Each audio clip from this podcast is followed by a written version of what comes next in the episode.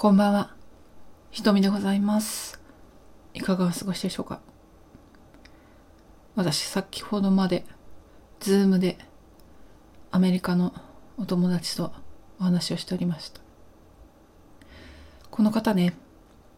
何度かマグモラジオでお伝えしておるんでございますけれども、アメリカの大学の先生でいらっしゃる。アフリカンアメリカンの方なんですけど、ガーナにルーツ持つのかな？でまあずっとアメリカに住んでいらっしゃって私この人とどうやって出会ったかっていうとまあ過去回聞いてもらいたいんだけどね。リンク貼っときますけど。ナンパしたんだよね。ナンパ？ってちょっと言い方悪いね。いやあの近所のねカフェでなんかこの人面白そうだなと思ってちょっとお声お声がけしたんだよね。まあそれが素晴らしい出会いだったっていうか彼女は本当にスーパーポジティブって感じの人ですね。もうイエーイって感じ。もうすごいポジティブエネルギー。もちろんねポジティブエネルギーっていうのはポジティブエネルギーだけじゃない。あの何言ってるか分かりますかね。とにかくこう人生を前向きに生きる嫌なこと辛いことたくさんたくさんあると思うんですけれどもなんかそれをこううまくフォーカスから外してというかきちんと向き合っていける人、うん、これネガティブなことを忘れるとかあの無視するっていうのはポジティブじゃないからね、うん、で彼女はその辺のバランスがすごいパーフェクトなんですよね。でねアメリカの大学でまあ教えてて。でしかも大学の授業もやってるしあと自分でサウンドヒーリングとかメディテーションもやってるんですよね。でそのメディテーションとかマインドフルネスを、まあ、今度から大学に取り入れたいっていう話があるらしくてでそれですごくこう活躍されてる人なんですよ。それでも活躍されてそれから本を書いてらっしゃる。うん、自分のリサーチプロジェクトがあるんですよね。でそれもやってらっしゃるしでこれからなんかヨガも本格的にやるらしくてヨガのクラスもなんかやりたいらしいんですけどもなんかとにかくですねいろいろやってあズンバもやってるっつったかな。ほんとね彼女のスーパーポジティブエネルギーは私にいつもいい影響を与えてくださいましてね。ほんとよかったと思いますよ。あのうちの近所のねカフェにいらっしゃってなんかあの日本の方と結婚されているのでその方がこちらの私の家の近くのご実家があるらしいんですけれども、うん、まあその関係でねあの日本に来られることがしょっちゅうあるのでその時にお会いしたっていうことですね。で何度かお会いしてるんですけど、うん、まあなんか久しぶりに昨日今日ねさっきねズームで話したわけですよ。今私ねそう仕事のことで結構いろいろあってまた詳しくはマグモラジオで話そうかなと思うんだけれども結局ねあのお勤めしてきた仕事を離れてで自分のややりたかった本来やりたかったライフワークの方にこうエネルギーを注いでいるわけなんですよ。で今私どちらかというとあの自分のやりたかったライフワークだから作家ベッシーヘッドの作品の翻訳だけじゃなくてもいろいろ文章を書きたいこと本出したい本っていうのがあるんだけど、まあ、そういうのをこう、うん、頭の中でいっぱい降ってきて、うん、大変なことになってるぐらいなんだけど。彼女は本当にそれを聞いてすごくセレブレートしてくれたし私が今やってることとかこれはね長い話なんだけどもまあなんかやっと20年ぐらい経ってここに戻ってきたみたいな感じがしていて、うん、私の場合ね。で、その辺の、こうなんかずっと20年ぐらいさ、仕事をいろいろ頑張ってやってきてですよ。うん。でも本当は本来やりたかったことがずっと後回しになってきて。で、ボツワナにね、今年行ったんだけど、それも16年ぶりだったし、なんかすごくこう、うん、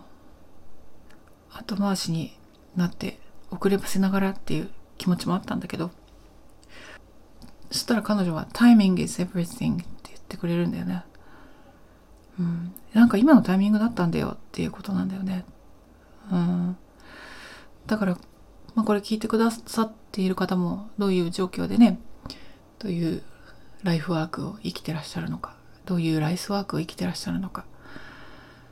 それぞれ事情があると思う思いますけど、うん、タイミング is everything. だからその巡ってくるんだよね多分自分が求めてることって、うん、回り道をしているようでも回り回ってやがてそこにやってくるみたいな。で彼女は Creative Energy of Universe って言ってたんだけど私がねすごくこう創作とか文章を書いたりあとデザインをしたり本の出版したいので本のデザインもしたいって思っていて、まあ、その辺のねところもなんか Creative Energy of Universe っていうのがこうこう私に集まってきてるみたいなそんないい状態じゃないかっていうふうにこうめっちゃポジティブに褒めてくださってなんか俺嬉しいじゃないですか。うん、そういうことを言ってくれる人がいてそういうふうに私のことをこう感じて見てくれる人がいるってすごい嬉しいなと思ってで彼女なりにもねあのいっぱいいろんなことやってすごい忙しくしててじゃあどうやってそんな学校に教え学校でも教えるの大変だし大学で